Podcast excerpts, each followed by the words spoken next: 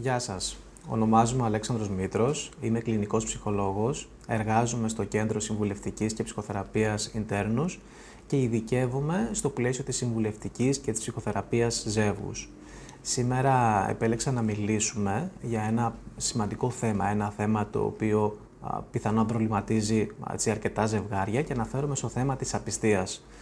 Ε, πολλά ζευγάρια έχουν έρθει αντιμέτωπα με τον προβληματισμό αυτόν στη σχέση τους. Ε, είναι ένας παράγοντας η απιστία σε μια συντροφική σχέση που είναι ικανός, θα λέγαμε, να προκαλέσει ρήξη, να προκαλέσει κρίση σε μια σχέση, ακόμη και να οδηγήσει και στη διάσλησή της, της συντροφικής σχέσης. Θα μπορούσαμε λοιπόν να σκεφτούμε κάποιους δυσλειτουργικούς και κάποιους λειτουργικούς τρόπους διαχείρισης της απιστίας, όταν προκύψει απιστία μέσα σε μία σχέση. Ένας συνήθις α, δυσλειτουργικός τρόπος διαχείρισης, έτσι που έχω αποκομίσει και μέσα και από την εμπειρία μου δουλεύοντας με τα ζευγάρια, είναι όταν συνήθως ο σύντροφος, αυτός ο οποίος έχει απιστήσει, όταν επιλέγει ή οδηγείται καλύτερα σε έναν τρόπο διαχείρισης που επιλέγει να μην αναφέρεται και πολύ στο γεγονός αυτό. Σίγουρα έχει προηγηθεί μια περίοδος που έχει αναγνωριστεί το λάθος, έχει αναγνωρίσει το λάθος του, έχει ζητήσει συγνώμη από τον, από την σύντροφό του και έχει επιλέξει να προχωρήσει μπροστά. Όπως συνήθως έτσι μπορεί να χρησιμοποιείται αυτή η φράση και να αφήσουν πίσω τους το δυσάρεστο γεγονός της ε, απιστίας. Παράλληλα αισθάνεται ότι δυσφορεί με τον άλλο σύντροφο που μπορεί να επαναφέρει συνεχόμενα το γεγονός της ε, απιστίας, θεωρώντας ότι είναι ένας παράγοντος ο οποίος μπορεί να διονύζει το αρνητικό κλίμα και να φύρει έτσι σε βάθος χρόνου και άλλο τη σχέση.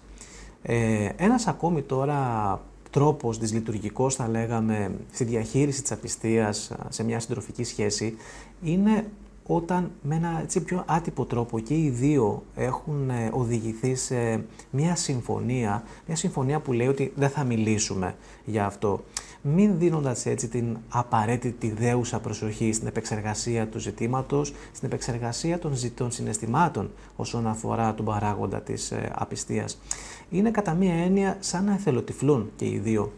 Ίσως, ίσως θα μπορούσαμε να σκεφτούμε ότι εθελοτυφλούν γιατί η παραπάνω επεξεργασία πιθανόν να τους φέρνει αντιμέτωπους με μεγαλύτερους φόβους. Φόβους όπως είναι η μοναξιά, φόβος όπως είναι η ανασφάλεια, φόβος όπως είναι ίσως το πολύ βαθύ και μεγάλο αίσθημα της αποτυχίας.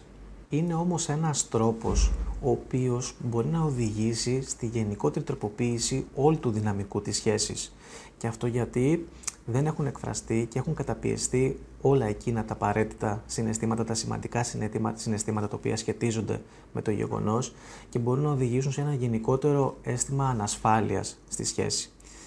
Μία ακόμη αρνητική εξέλιξη του δυσλειτουργικού αυτού τρόπου διαχείρισης αποτελεί το γεγονός ότι παρατηρούμε το ζευγάρι να βιώνει πάρα πολλές συγκρούσεις στην καθημερινότητα για θέματα απλά ή για θέματα που αν ρωτούσαμε και τους ίδιους θα λέγανε ότι ταυτίζονται με την άποψη ότι τσακώνονται για θέματα ανούσια.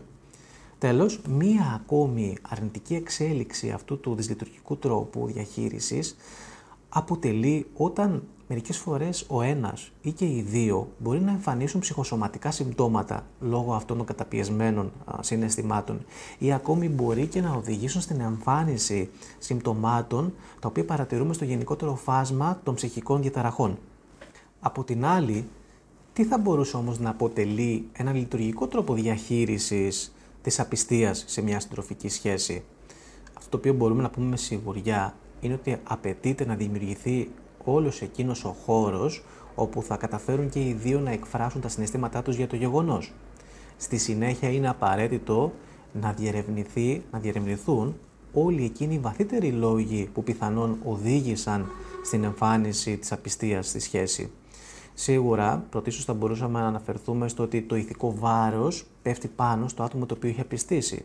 Από την άλλη όμως, πρέπει να αναζητήσουμε πώς, με ποιο τρόπο ίσως ασυνείδητα ε, έχουν συμβάλει, έχουν συμμετάσχει στο να δημιουργηθεί ένα πλαίσιο σχέσης που τελικά εμφανίστηκε η απιστία.